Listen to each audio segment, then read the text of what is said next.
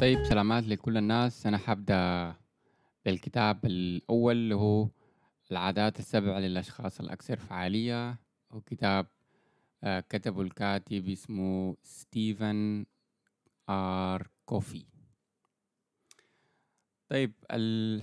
حتكلم في الأول عن مقدمة بسيطة عن الكتاب. بعد ذاك حتكلم عن العادات السبع هي شنو؟ وفي النهاية حيكون في ملخص الملخص زي ما بقولوا. آه ده مختصر للكتاب يا جماعة ما الكتاب كامل. ده الزيت حق الكتاب آه زي ما بقولوا. فخلونا نسمع الكتاب مع بعض. آه طيب مقدمة. الزول عشان يغير وضعه مفروض يغير نفسه. عشان يغير نفسه بصورة فعالة مفروض الزول يغير تصوره أو إدراكه أو نظرته للعالم وللحاجات. الكاتب تكلم عن البارادايم. اللي هو أو النموذج اللي هو هي الطريقة اللي الزول بيرى بيها العالم والزول الطريقة اللي بيفهم بيها العالم بيفسر بيها الأحداث. وقال إنه سلوكياتنا مواقفنا هي نتيجة آه مباشرة لنماذجنا في الحياة. يعني الاثنين مربوطين آه ببعض. السؤال إنه هل النماذج دي ممكن تتغير؟ آه الكاتب قال أي النماذج دي هي فعلا ممكن تتغير بمرور الوقت. في مرات كثيرة التغييرات بتكون إيجابية مرات بتكون سلبية. مرات التغييرات دي بتحصل فوريا يعني ومرات بتاخد فترة طويلة من الزمن. ففي كل مرة النموذج حق الزول بيتغير أو بيتحول بيكون نتاج لأنه مرة بتجربة قوية يعني حصلت له تجربة قوية في حياته. و الزول بعد ذاك طريقته نظرته للعالم آه وكيف العالم بي بيشتغل برضو آه بتتغير. طيب الكاتب يتكلم عن إنه برضو لازم نفرق بين النماذج والمبادئ. خلاص؟ فالمبدا هو دائما ال ال الحاجة يعني بتشبه القانون الطبيعي. يعني حاجة الزول ما بيقدر آه يكسرها. و والناس دائما يعني ما بيعانوا لحياتهم آه كنموذج أو كنموذج أو كخريطة. خلاص؟ فإذا قارنا مثلا بيناتهم بين المبادئ والنماذج بنلاقي إنه النماذج دي بتكون الواقع الذاتي أو الحاجة الافتراضية للشخص واقعه الافتراضي الشخصي خلاص؟ يعني دي حاجة بتتغير بمرور الزمن بتعتمد على ظروفه على الحاجات التجارب العاشة وهكذا أما أما المبادئ فهي ده الواقع الموضوعي أو الواقع الحقيقي خلاص؟ لأن المبادئ دي يا جماعة هي الصح إنها ما تتغير. يعني المفروض تكون مستمرة مع الزول وهي مفتاح لأن الزول يتطور في حياته مفتاح للسعادة حقته وهكذا. ف وقال إن المبادئ دي يا جماعة ما بس عند الأفراد يعني المفروض المجتمعات تكون عندها مبادئ الأسر الدول خلاص. ودي دائما حاجات هي قاعد تكون مستمدة من التاريخ من الثقافة من الأديان بتاعت الناس. الكاتب برضو تكلم عن المشاكل وقال إنه الطريقة اللي إحنا بنرى بيها المشاكل آه اللي بنواجهها في الحياة هي المشكلة حقتنا. يعني مشكلتنا في إنه إحنا كيف بنعاين أو بننظر للمشاكل اللي بتحصل لنا. فبيوضح إنه إذا نحن عاينا للداخل عاينا جوانا بدل ما نعاين للمشكلة آه بشكل سطحي وحللنا المشكلة آه الحقيقية اللي هي حاصلة بنلقى إنه الموضوع هو أكتر أكبر أو أكتر من ال ال ال الطريقة اللي إحنا بنفكر بها في المشكلة. يعني هي أكبر من كده أو هي أعمق من كده لما نبدأ نعاين جوانا يعني. فالفكرة إنه إحنا بنحتاج نضبط تفكيرنا وبنحتاج نلقى مستوى جديد من التفكير عشان نقدر نواجه به المشاكل حقتنا. طيب نمشي للعادات السبعة. وهو بيعرف العادة إنها هي الحتة اللي بيتقاطعوا فيها المعرفة والمهارة والرغبة. والمعرفة هي النموذج النظري هي شنو الحاجات اللي إحنا عاوزين نعملها وليه. أما المهارة فهي الطريقة اللي حنعمل بها الحاجات دي. والرغبة هي الدافع يعني ليه أنا عاوز أعمل الحاجة دي. وعشان نقدر نخلي حاجة تكون عادة في حياتنا مفروض يكون عندنا الثلاث حاجات ديل مع بعض. طيب العادة الأولى اللي هي ال proactivity أو الروح المبادرة أو الأشخاص اللي استباقيون آه اللي هم تعريفهم الناس ديل إنهم آه هم الناس آه بيتحكموا في المواقف اللي بتحصل لهم بدل ما بس يستجيبوا لها بعد ما تحصل لهم. خلاص؟ فروح المبادرة هي تحمل المسؤولية. خلاص؟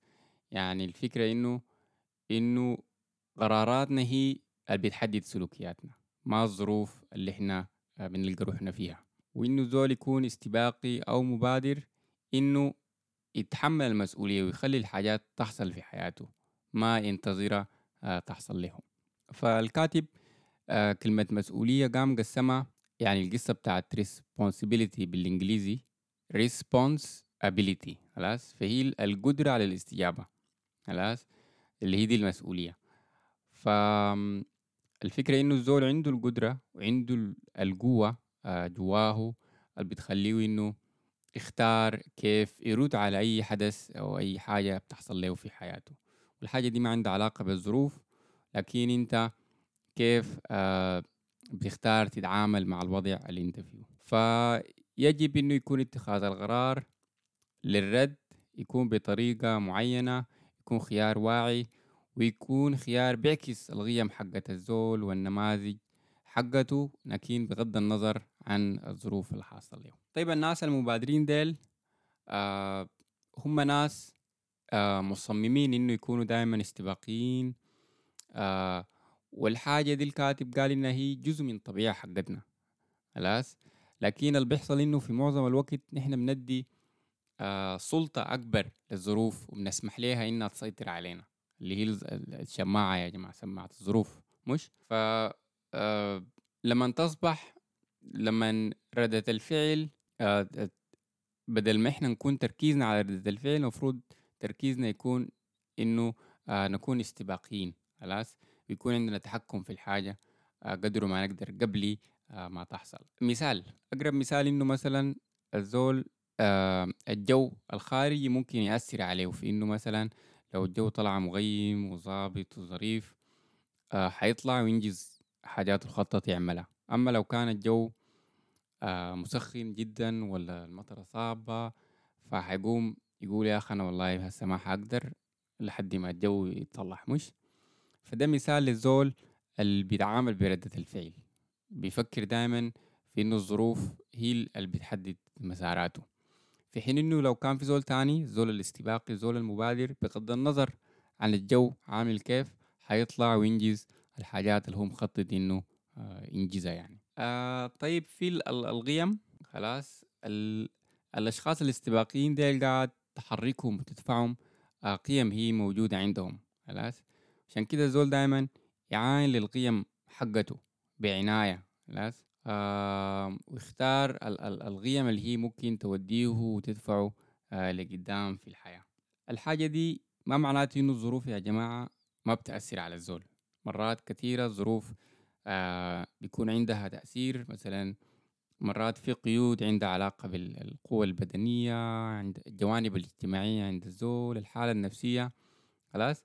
لكن في كل الأحوال الشخص الاستباقي ده بيكون في حالة أفضل للاستجابة للعوامل دي وبيعمل بيستجيب بناء عليه آه، القيم حقته مقارنة بالزول الثاني دائما هو آه، بيعتمد على الظروف. فالمبادرة هي آه، طبيعتنا الأساسية هي جزء من الطبيعة حقتنا والزول عشان يكون استباقي ويكون دائما مبادر ما معناته إنه يكون انتهازي أو يكون عدواني أو الناس ما بتحبه مش؟ فهي الفكرة بتاعت إنه الزول يكون يعترف بمسؤوليته إنه هو هو المسؤول عن الحاجات اللي بتحصل له في حياته وهكذا. فالكاتب برضه بيتكلم عن إنه المبادرة والمبادره دي ما بس على المستوى الفردي بل حتى على مستوى الشركات المنظمات المجتمعات الأسر خلاص كلهم ممكن يكون عندهم آه، الروح دي. الكاتب بيتكلم عن إنه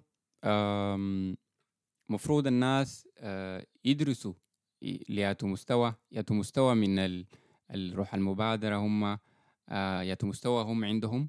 والحاجة دي بيدرسوها كيف؟ بإنه الزول يعاين لوقته هو قاعد يقضيه كيف؟ وقته وطاقته. هل قاعدين تقضوا وقتكم وطاقتكم في الحاجات اللي ما عندكم آه تحكم فيها ما عندكم كنترول عليها؟ ولا قاعدين تقضوا وقتكم وطاقتكم في الحاجات اللي أنتم فعلا ممكن آه تغيروا فيها؟ خلاص؟ الحاجات اللي ما بنقدر نغير فيها دي اسمها دائرة المخاوف. خلاص. أما الحاجات اللي بنقدر نغير فيها اسمها دائرة النفوذ فالزول يغي يشوف روحه قدر كم وقت قاعد يقضيه في الدائرة بتاعت النفوذ وقدر كم بيقضيه في الدائرة بتاعت. المخاوف وبالتالي بيقدر يعرف إنه ياتو مستوى من المبادرة أو روح المبادرة وهو آه قاعد. خلاص. طيب العادة الثانية اللي هي إنه الزول يبدأ والنهاية في باله. خلاص. الزول يبدأ والغاية والنتيجة في راسه. يعني دي, دي, دي العادة الثانية واللي هي الفكرة إنه إنه الحياة يا جماعة رحلة.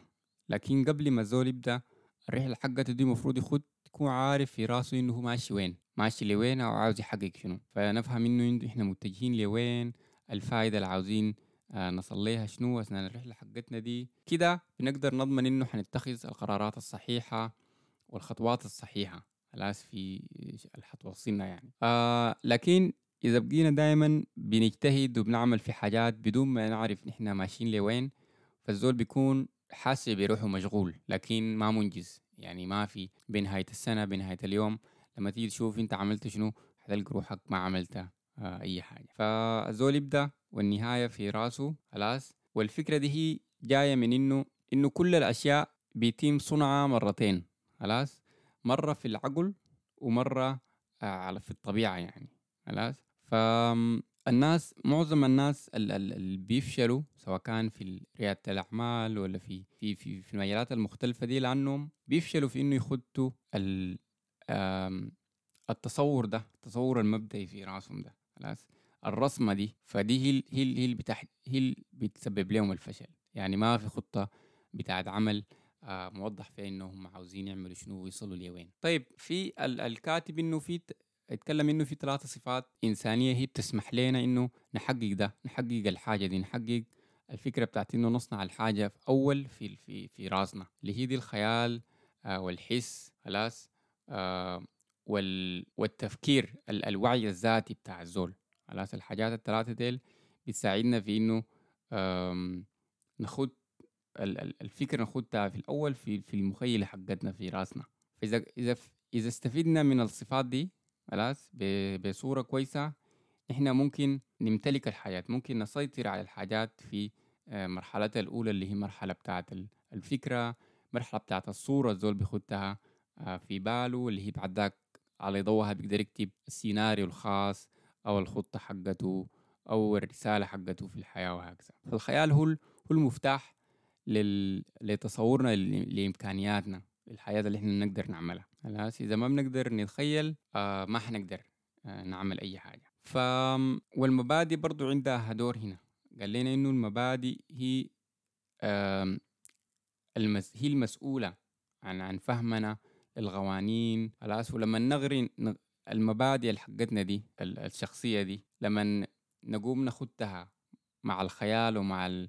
مع الضمير حقنا الاثنين ديل بيقوم بيمكنونا في إنه نحدد مساراتنا الخاصة. لأنه يا جماعة أي زول في الدنيا عنده مساره الخاص خاص به اللي هو ما بيشبه آه، مسار الناس التانيين. فالفكرة آه، بتاعت الرسالة الشخصية حقت الزول دي دائما الزول يخوض في باله إنها تكون مركزة على شخصيته. تكون تشبهه وإنه هو عاوز يكون شنو في الحياة عاوز يبقى شنو وعاوز يعمل شنو وشنو الحاجات اللي حيساهم بيها أو الحاجات اللي حيقدمها آه، في حياته. كمان مهمته الشخصية لازم تكون برضو مبنية على المبادئ حقته والقيم حقته في الحياة. فدي تقريبا الجزئية دي الجزئية اللي هي الفكرة بتاعت الثلاثة صفات دي مفروض تكون عند الزول. يتكلم برضو الكاتب في الكتاب ده على إنه الناس مرات كثيرة بفكروا إنه القيادة والإدارة حاجة واحدة خلاص؟ لكن هو بيفتكر إنه هم مختلفين. القيادة قال بتجي دائما قبل الإدارة. فالقيادة هي هي الخلق الأول أو الصنع الأول اللي قلت لكم ده اللي هي زول عنده رؤية عنده آه تصور للحياة اللي هو عاوز يعملها. أما الإدارة هي بتجي في الجزء الثاني اللي هو الجزء بتاع التنفيذ تحقيق الحاجات على على أرض الواقع. فالقائد دائما المفروض يركز على إنه هو عاوز يحقق شنو خلاص؟ أما الإداري هو اللي بيركز على إنه أفضل طريقة عشان يحقق بيها آه، الأهداف دي آه، هتكون شنو؟